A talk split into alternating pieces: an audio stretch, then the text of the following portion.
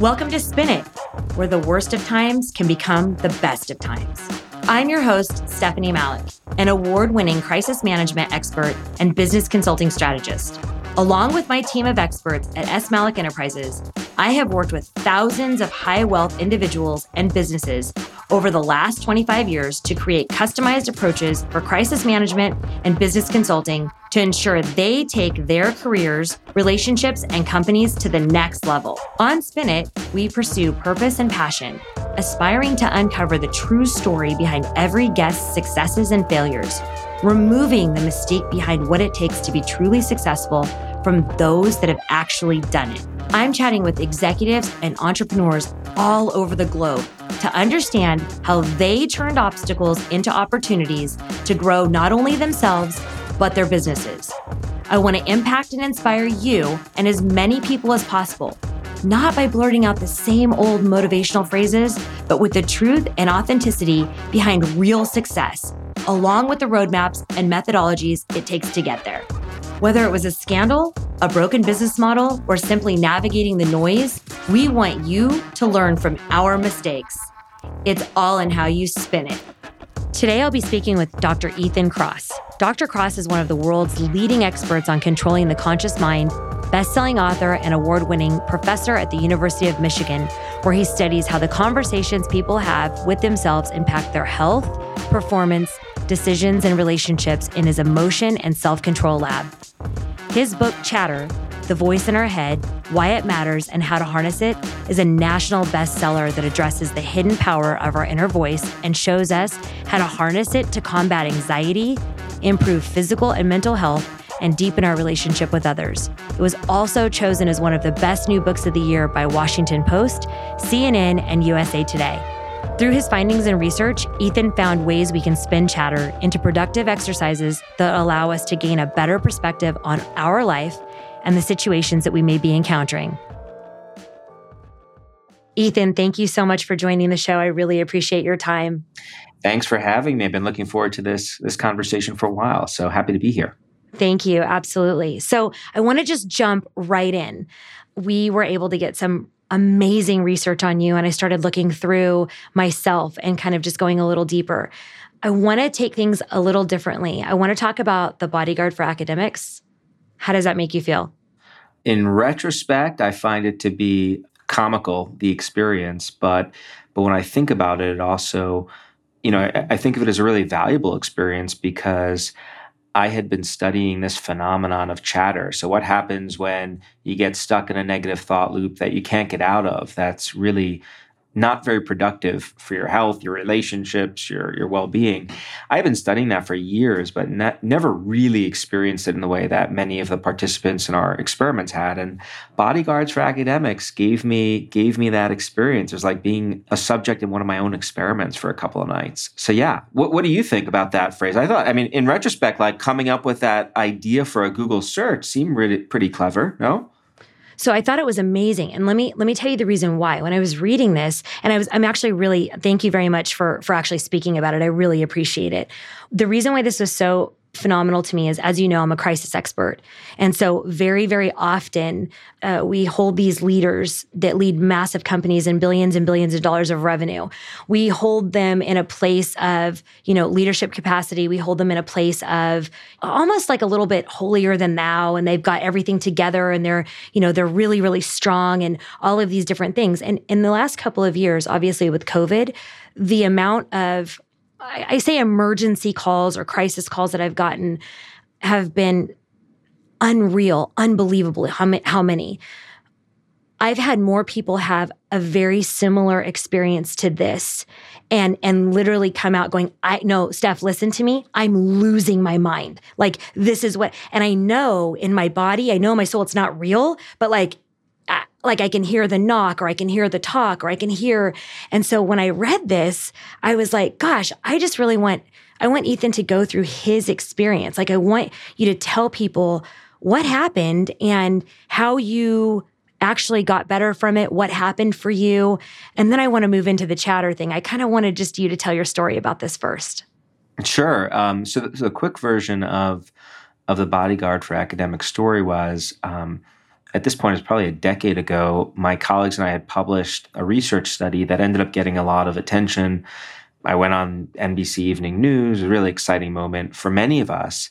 And we were riding high for a couple of days. And then one day I walked into my office and in my mailbox was was a hand addressed letter to me, which I don't really get that often. Uh, now it is mostly email. But I opened it up and it turned out to be um, a threatening letter and ended up having to go speak to the police about it. And it was really just really chilling. My wife and I had just had our first child. The advice that the police gave me when they saw the letter was to, you know, they first tried to put in perspective and say, well, you know, these things happen every now and again. They usually amount to nothing. But just to be on the safe side, you might want to drive home a different way from work each day in case someone's following awesome. you. Awesome. You're um, like, thank you for that. yeah. Well, you know, what made that piece of advice even more more interesting was that the fact that at the time we lived about four blocks away from my office. So, you know, you could do the math. There weren't that many permutations on how you could get home each day. So I couldn't get this idea of someone coming after us out of my head for for several days and nights. Couldn't focus on work. Couldn't stop talking about it to my wife. You know wasn't listening to the really good advice she was trying to give me and i couldn't sleep. And so i started pacing my house with one of my my little league baseball bats you know peeking through the blinds. Really really truly chilling moment. And at my very worst when my anxiety about this issue peaked I remember sitting down to my computer, in front of my computer, and and considering it was considering, and I'll explain why in a second, considering doing a Google search for bodyguards for academics. And the moment I started thinking about doing this, right, I didn't actually hit enter because had I hit enter, I thought, my God, if anyone ever sees me search for this, I'll think I'm out of my mind.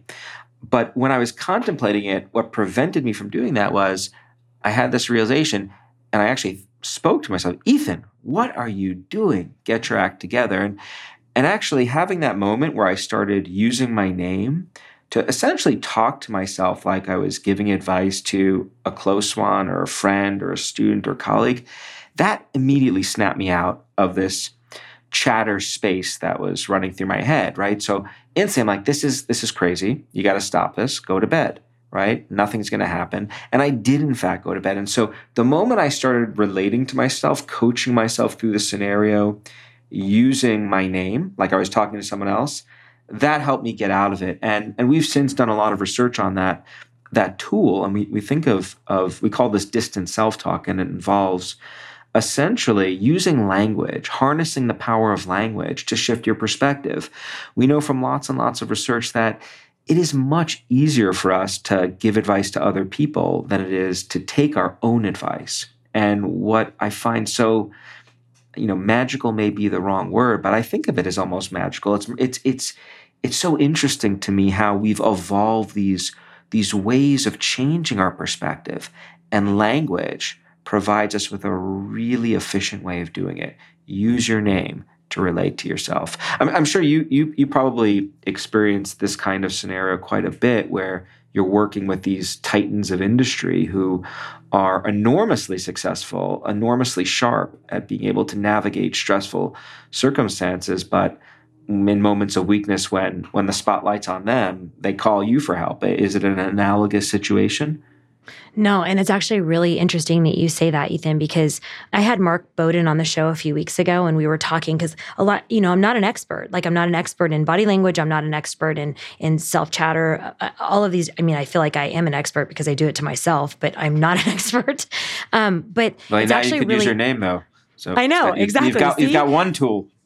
So so the greatest thing is is one of the things in talking with Mark was that I was I was also validating what I do with clients. And you really really just did that for me. So thank you so much. So when I'm talking to a client and it is a very stressful situation and it could be anything. It could be a Ponzi scheme, it could be a kickback, it could be, you know, the college admission scandal, it could be anything that an executive is going through.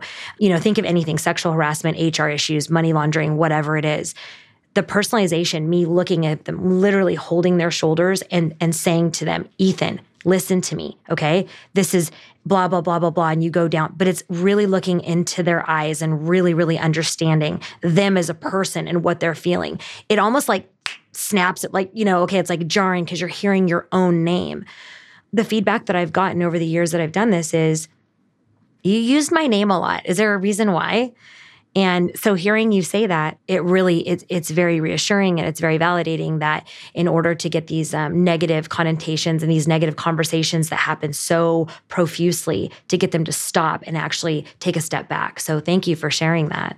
Yeah, no, happy to, and and and maybe let's take it a beat further, just so so that listeners can understand the psychology behind this. Because I think when you first hear about this idea of using your name or the, the second person pronoun you, it's like, well, oh yeah, I've kind of I've done that. I've seen other people do it, but why would something so simple like that actually work? And so there are actually two points that I think are important to keep in mind.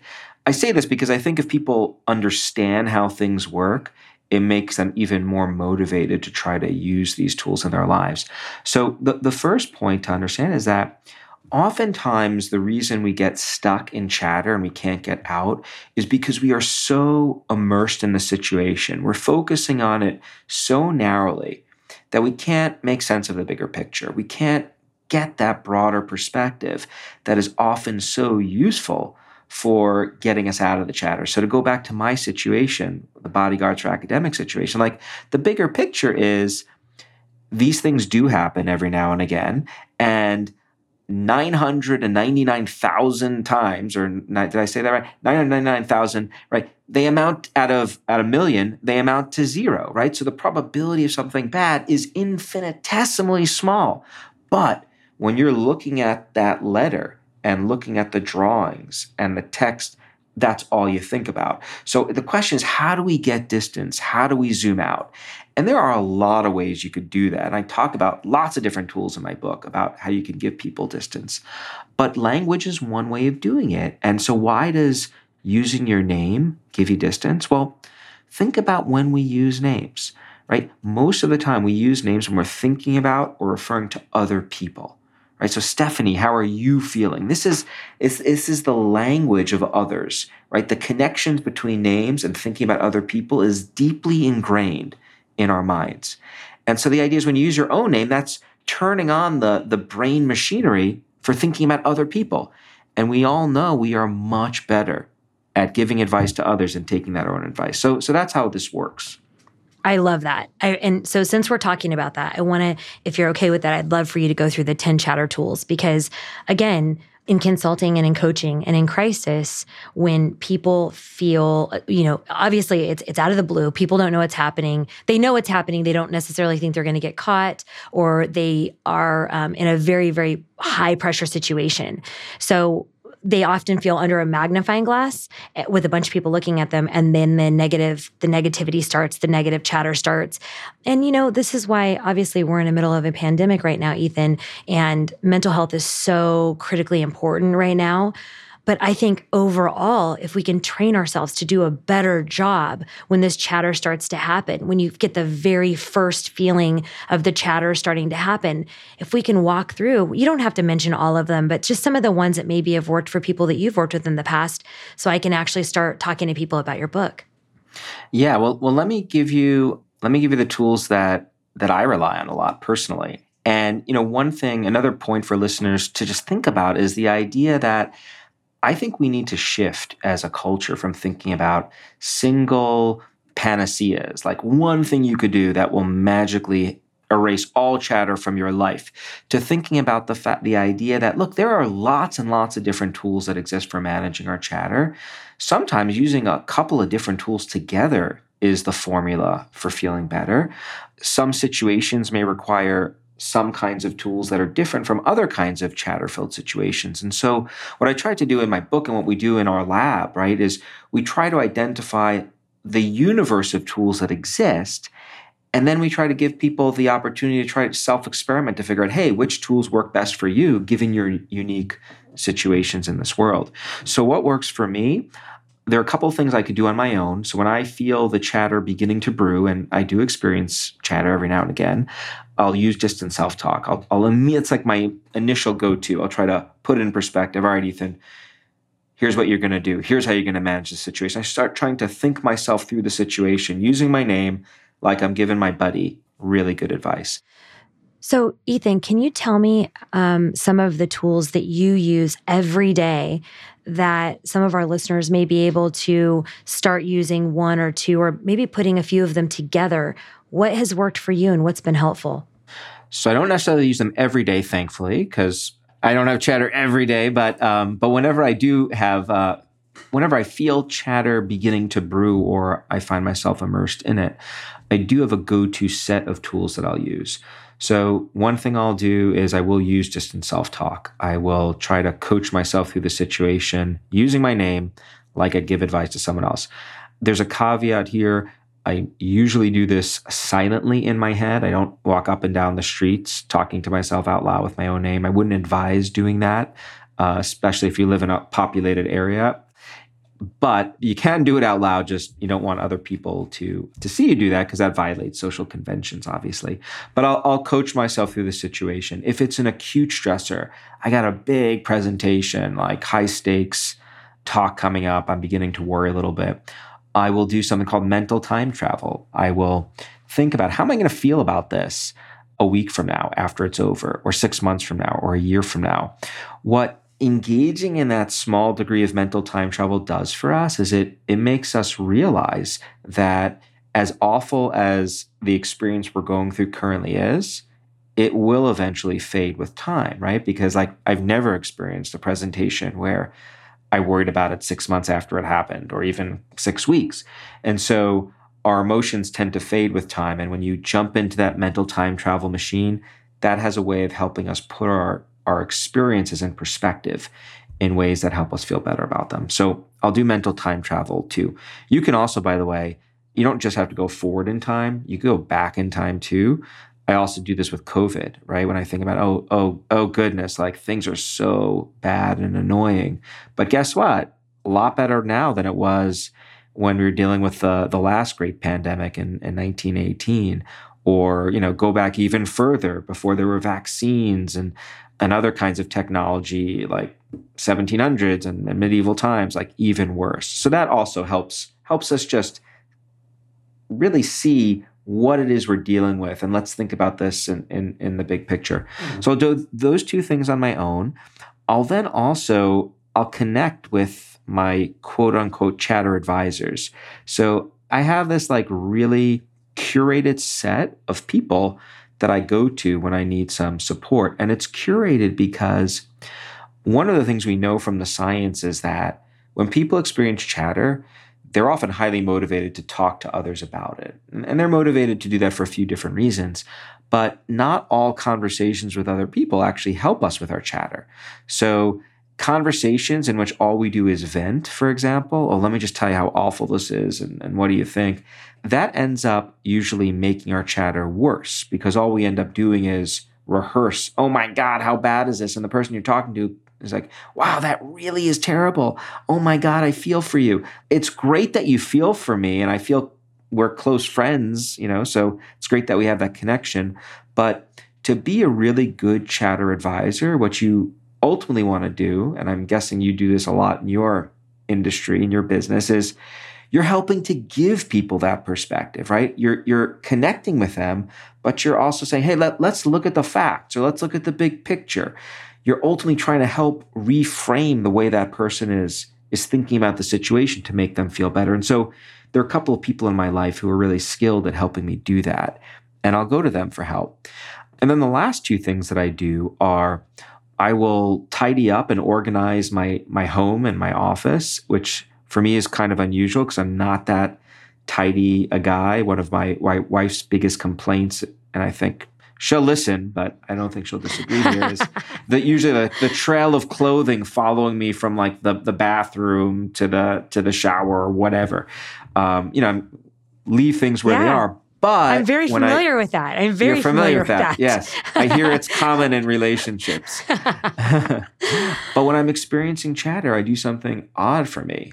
I, I organize, I clean, I go to the kitchen and do the dishes and, and scrub the countertops and make sure everything is is pristine. And and what that does by when we're experiencing chatter, we often feel like we don't have control right? Our thoughts are in control, they're out of order. What we've learned through science is that by ordering your surroundings, by tidying up, by cleaning the dishes, that provides you with a sense of order and control that compensates for this lack of order and control you're feeling inside. So, so I'll organize and and and clean, and then I'll go for walks in nature. Uh, there's a great park right by my house. I'll I'll try to go for a quick walk, take in the green space, and and that's another way of of helping me gain perspective. Like, my God, look at this natural beauty. These trees that have been here for decades. Like they've they've managed to get through hurricane, tornadoes, and all sorts of stuff. Like, I'll get through this. So that's my cocktail. That was two, three, that was five tools. I use them interchangeably. Most of them are really easy to use. And, you know, most of the time that that does nip it in the bud for me really quick. But one final point here is that the the combination of tools that I use that I just described, those are different from the combinations of tools that my wife uses when she experiences chatter, which are different from the tools that my best friend uses. And so I really think that that one challenge that we all face is to have that self insight and awareness to be able to figure out, hey, what are the tools that work best for me? And the first step to doing that is knowing what those tools actually are. And that's why I wrote the book. Make an unforgettable impression the moment you walk in the room with Executive Presence Elevated. This program is an exclusive and intensive online program designed specifically for you and led by me, Stephanie Malik. After 25 years as a business transformation and crisis specialist, I've learned just how integral executive presence is to gaining you the influence, prestige, and recognition you deserve and desire. Whether you're a mid level manager looking to advance to the next level or an entrepreneur looking to inspire confidence in your investors, this program will transform your belief in what is possible. Find out more by going to stephaniemalik.com forward slash elevated not only is that such great insight, Ethan, here's the other thing that I, I want to get your perspective on. And I'm, I'm, again, I'm totally going off script, but you've said so many really interesting things. One of the things I tell my clients is, so I've had, I've had some clients for 10 and 15 years. Okay. And so they're like, gosh, this always worked. This always worked for me. This is like, I don't understand. And I'm like, you have to be flexible with those tools and be able, just as you said, have great insight and self awareness and self actualization to understand this is not the right tool for this circumstance, this age, this crisis, whatever it happens to be. And those tools, like you said, are very interchangeable, but you have to understand that it doesn't have to be the same tool every single time. And I think that's important because I think people really get stuck on, oh my gosh, this is not working anymore. Now something's really wrong and it's bad. And then you go into another whole level of the self chatter. Yeah, I, I couldn't have said it any better. I mean, I like to use the the analogy of a carpenter. My grandfather was a carpenter. Interestingly, that that trait of handiness did not follow down to me, but but I do like to. Th- I was exposed to lots of tools, physical tools, when I was growing up, and one of the things that you you learn, right? Most people know this is that to build a house, you need a lot of different tools. You need a hammer, you need a screwdriver, you need a, a saw. But you know, the situations that require those different tools can vary. Like sometimes it's a hammer, sometimes it's the hammer and the screwdriver. And as a science, right? Like so speaking with my my scientific hat on here, what we've done a really good job I think doing is identifying individual tools. Right? We've done through through lots of experimentation, we've identified distance self-talk and temporal distancing and rituals and all these other sorts of things um, that I talk about We've studied how those tools work in isolation in carefully controlled conditions in the lab.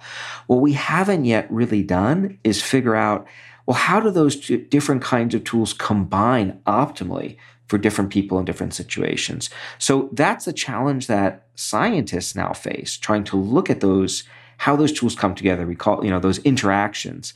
And I think it's a challenge that we as humans face when trying to figure out how do we manage chatter in our lives because it comes in lots of different forms. You know, sometimes it's coming right. from work, and it's not one size fits all. It's, it's not just, one it's size just, fits it's all. It's just, it's just not like a lot, a lot of times when clients hire me, they're like, "Hey, what's your methodology?" And I was like, oh wait wait wait wait. We really need to sit down and have a conversation because your your 10 is not somebody else's 10 um, your experience is not somebody else's experience. I would be doing you just such a grave damage to actually sit there and go let me walk you through my methodology. It's it's a culmination of so many different things. So to hear you speak about that sometimes people get so frustrated when those one or two or five tools don't work. It's it's not linear you know? It's a it's a it's a process it's an iterative process. I mean, you know, when an athlete has an injury, you don't just have them do the exact same exercise every single time. You want to do a functional analysis. You want to figure out, all right, well, what is the nature of the injury and what are the kinds of activities that that athlete is trying to do? And then based on that very unique situation, you devise a plan for rehabbing or preventing injury, right? It's it's tailored to the person and the situation. And I think that's what we all need to be doing when it comes to our own chatter because as you said, it's very it's often very specific. I will say one more point on this topic because I think it's such an interesting one. I think one of one of the places, one of the reasons why this theme of like well what what's the what can i do to be happy? Like just tell me what it is. Like we want these really simple solutions right. right? And what can and i do? often, what can i do? The one thing you could do. Yeah. and yes. The one thing again. The one thing. the, the, the culture often gives us that right? Like be mindful. Yeah. be in the moment. Mindfulness be in the moment are both great in certain contexts right? They don't solve everything. They can be very helpful but you want to be more flexible. And the truth is that a lot of the tools that exist for managing chatter, they are really easy, really simple to use. But you don't want to just limit yourself to one of them.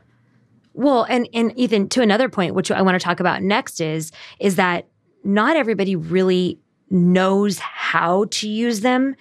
You know, I, I mean, I, I struggle with this because there's YouTube, okay? And you can really go on and find so many great resources on, hey, how do I effectively meditate? Or what's a guided, you know, meditation? Or what is a silent meditation? Or how do I calm this anxiety? So there's so many resources, but truthfully, you wouldn't believe how many people, you know, my age, my, my peer group that are like, does that really work for you?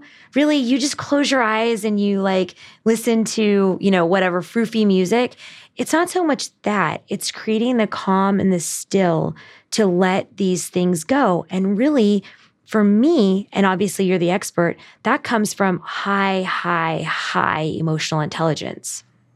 Yeah, well, I think I think knowing about so I think it's really interesting that if you think about like how we educate our our children, many of the things we teach children in school are we're teaching them concepts that we think are are important for their ability to live a good, successful life, right? Like mathematics, uh, having a basic understanding of math is really helpful. Like not only when it comes to, I guess people don't balance their checkbook anymore, but when it, you know, the, the, you you will review your credit card statement, or hope you should you should be if you're not. Right. Like look over right. for false charges.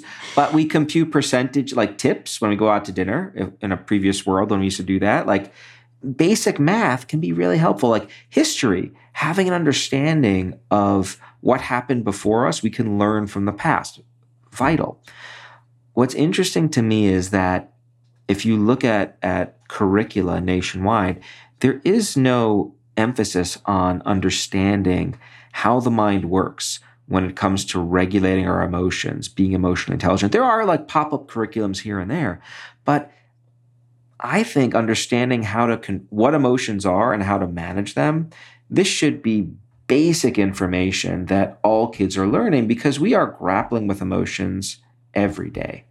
And I think people, and there's data to support this, people who are better, who are more emotionally intelligent, to use that term, they tend to do better in lots of different ways health performance relationships so so you know that that was another goal of writing this book was to say okay well what do we know about about like what is chatter and what do we know about how to manage it when when you find it striking science has some stuff to say we're not necessarily teaching about it in a in a very organized way so here's here are the tools I couldn't agree more. And when I finish your book, I definitely want to have you back because I'll have much more specific questions.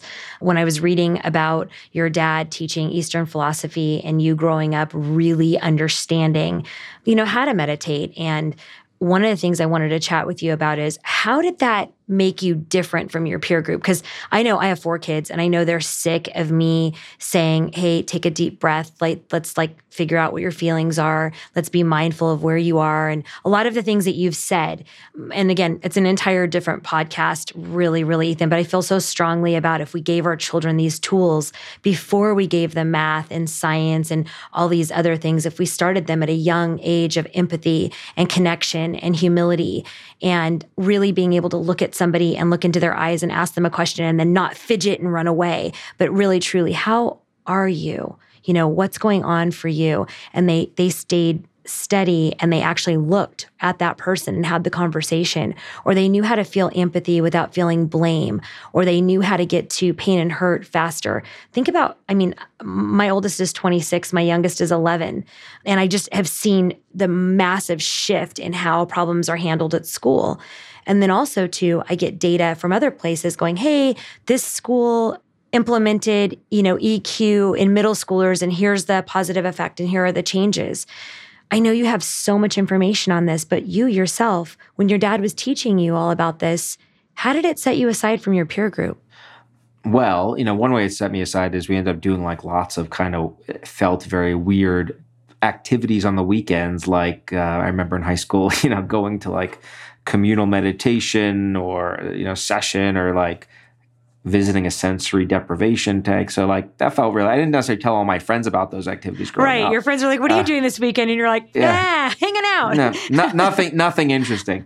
But but I did file away those experiences, and I do value them after. And so when, when my dad was talking to me about meditation growing up, it's not like I I instantly took up every practice he described. It's not like I meditated every day when I was five years old onward. I did it intermittently.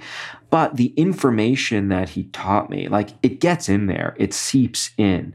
And when I think about my kids right now, like I talk to them about the science surrounding all these different tools and practices. And, you know, I have two daughters and they respond somewhat differently to it. One asks more questions and, and wants more, the other rolls their eyes. There, there's an age difference too. But with both of them, I've noticed that it gets in there, it penetrates those ideas. And so I think from the parent perspective, from the, the leader perspective, the best we can do is try to share these tools with our teams, our children, the people we care about. And ultimately, it's then up to people to figure out whether they want to use them. But I, I genuinely believe if if people have a need if they're experiencing the pain of chatter, if they're experiencing the pain of, of having difficulty regulating their emotions, and they have access to tools that can help mitigate that pain, they're going to use those tools. And so that's why I just think it's so important to be talking, having conversations about these topics because a lot of people experience the pain, but they don't really understand where it's coming from. I mean, like, how often do we talk about like our inner voice or this voice in our head? I think you ask most people like, "Hey, why do you why do you have an inner voice? Do you ever talk to yourself?" Like I have asked people those questions and and a lot of times like I never really thought about that. Like what does it mean? Is it am I weird if I talk to myself? You know, is that a basic part of how I work? Like why do I even have the ability to hear a voice in my head. And, and so there, there's just a lot of basic information we can provide people that I think will ultimately help them live better lives. I couldn't agree more. So when when you're talking about the tools for chatter and you're talking about, you know, you you give such great points, Ethan. When do we know the tools aren't working and we need to do something else? Well, I think I think you know that the tools aren't working if you find those thought loops recurring. You want to give them a little bit of time and recognize that when you're immersed in worry, so worry tends to be chatter about the future. Oh my God, what if this happens? What if that happens? You know, blah blah blah. Rumination is chatter about the past. Oh my God, I can't believe I said that. You know, and what's going to happen now? And I you can't stop thinking about the foot in the mouth and that kind of thing. I think you know if the if the tools are working if that that kind of perseveration about the experience persists, right? If you find yourself continuing to think about it over and over again for hours and days on end, if you find it, you know, seeping into your dreams and waking you up at night, which is you know one um, common symptom of chatter, like that's an indication that you want to try using some other tools or just use some tools. A lot of the time, people don't do anything about their chatter. They just immerse in it further. So I think the the signs of whether it's working or not are are the pain. You know, like we experience pain because it alerts us to something that is not optimal, right? In terms of our body, like oh, pull your hand away from the stove when you get It's it in hot. the flame. Like, right, it's hot, Right. not good for you. like, if you find it painful to keep thinking about these experiences over and over again, like that's emotional pain and that's a cue that you need to take action.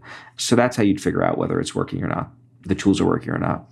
So you mentioned your wife earlier and, and about her chatter and her tools are different than yours. So a couple questions I have when you were talking. First of all, I'm going to take that entire clip about cleaning and organizing and I'm going to send it out lovingly to all of my children and say, see what this lovely Ethan says? He says that if you're stressed out, clean your room. I hope it helps. We'll see if that gets anywhere. I, I, I, I, I have joked that sometimes I, I've, my wife has never admitted this, but sometimes I, I think she's secretly hoped for just a little bit of chatter for me to experience Yeah, a little right. bit because she's He's really happy about. Yes, exactly. Yeah, that's awesome. So when that happens for you, so let's just take that one specific incident. If that starts happening for you, does she reach out to you and say, you know, hey, Ethan, do we need to sit down and have a conversation? Does she say, do you need extra support? How does it look for the people that are around you? Because for me, when I'm advising a client, I always try to set up what you just called kind of your chatter advisors. I have like this personal advisory board that maybe isn't like, a bunch of yes people, but it's also two people that give you a much broader picture. It's not people that are just go, oh, wow, gosh, you know, like, cause that just gives you the same messaging. It's reinforcing that negative messaging, which is really painful. What happens for you with support? Well, so there there are two two key nuggets I think, but that that are relevant when talking about like how to be a good chatter advisor to someone else and how to get good chatter advice. The first important take home is you want to be talking to people who are skilled, as we talked about earlier, not just yesing you like you just described, not just getting you to vent and ruminate, but they can help you like look at it from a different angle. But you need to be careful. Like, let's say I see my wife struggling with something. There's a lot of research which shows that if you, if I volunteer my support, to, hey, oh, I see you're struggling here. Let you ever think about doing it differently? Like that can often blow up in people's faces because what we know is if you volunteer support when it's not asked for, that can make people feel bad. It threatens their sense of, of, of what we call self efficacy, this idea that I can handle things on my own. And people end up getting really defensive. So you often see this happening a lot with kids. Like a kid struggling with their homework, you go over to them and like, hey, can I help you with this or show you a different way to do it? Like, did I ask you for help? I can do it on my own. Get away, you know, blah, blah, blah. So, in those instances, what you want to do is something called invisible support, which involves helping the person without drawing attention to the fact that they need your help. Sounds really complicated.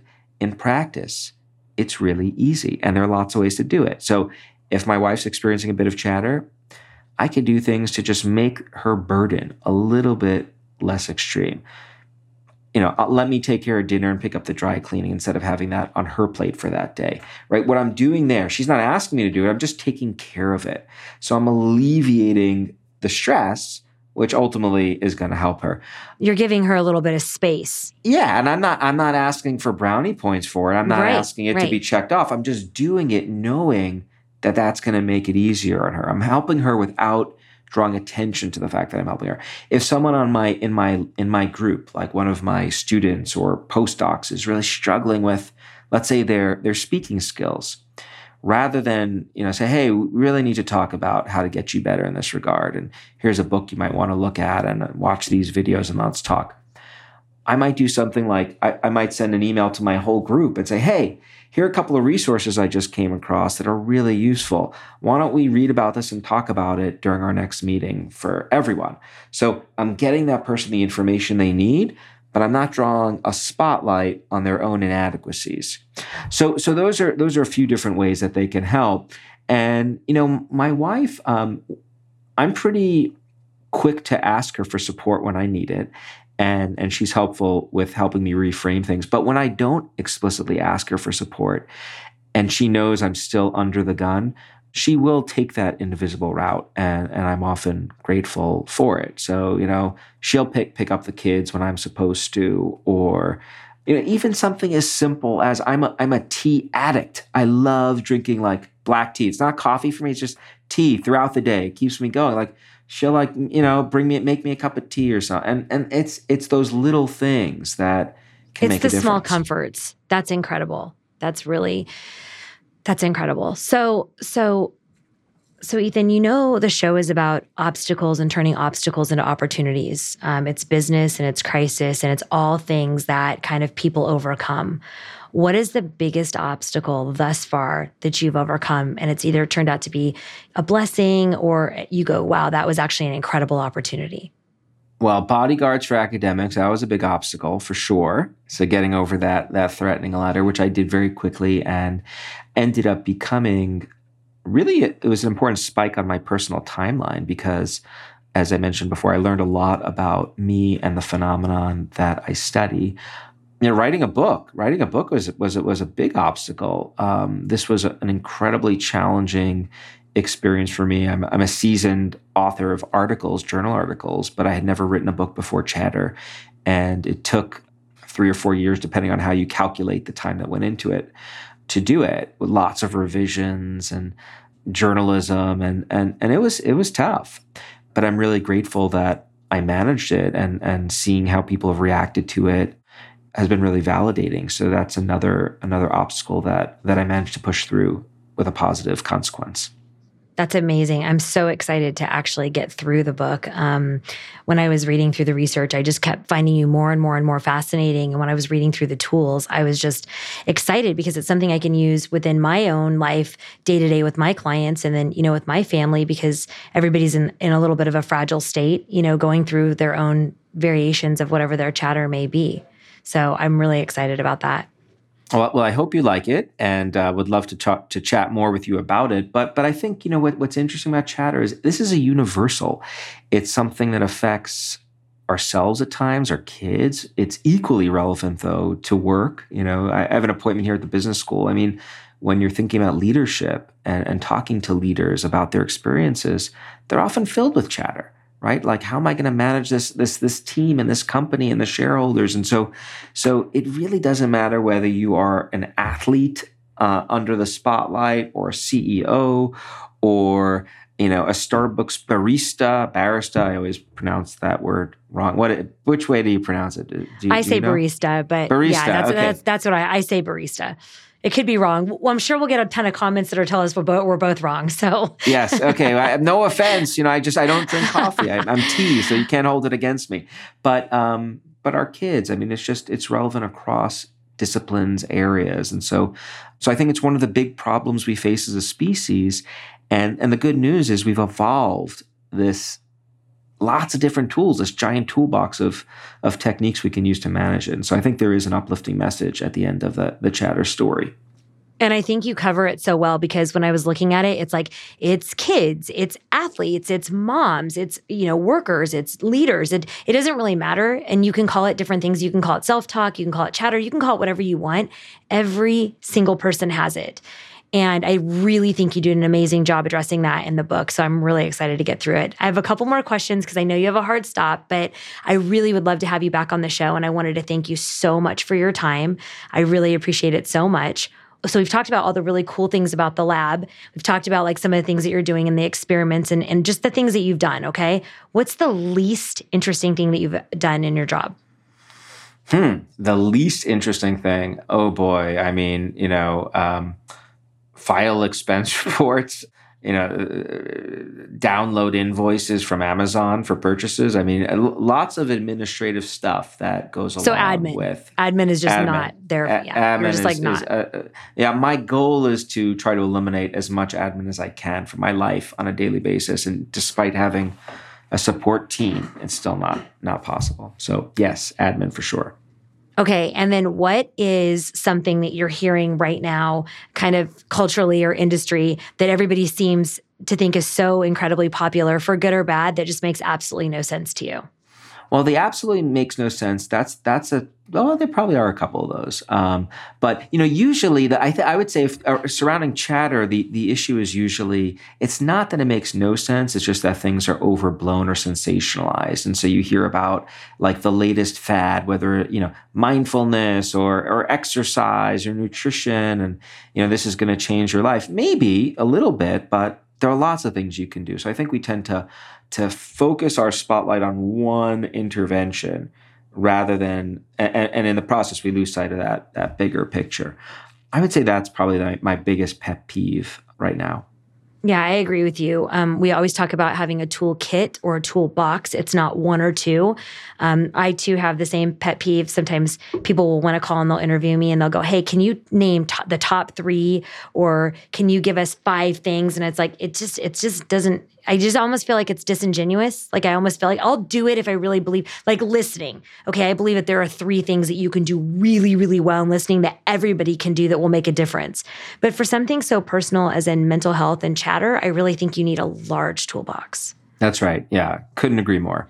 Well, Ethan, thank you so, so much for coming on the show. I'm going to finish this book and, and ping you back and hopefully have you back on. And I can't tell you how much we appreciate your amazing advice. How do people find you if they want to learn more? Uh, they could visit my website, www.ethankross.com. It's cross with a K, K R O S S. And, and they could learn, they get info there about, about chatter, about me, about our lab. They could take a chatter quiz, see how well they know their inner voice, and lots of other fun stuff. Oh, that sounds really great. Well, thank you again, and we look forward to speaking soon. Thanks for having me. I look forward to being back. Thanks for listening to Spin It. If you enjoyed listening, don't forget to hit the subscribe button to be notified when a new episode is released. The best way to support the show is to leave me a five star review on Apple Podcast or your favorite podcast app. And if you want to hear more from me, hop over to Instagram and follow me at Stephynie Malik. That's Stephynie with a Y S T E P H Y N I E Malik, M A L I K, or visit my website at stephyniemalik.com.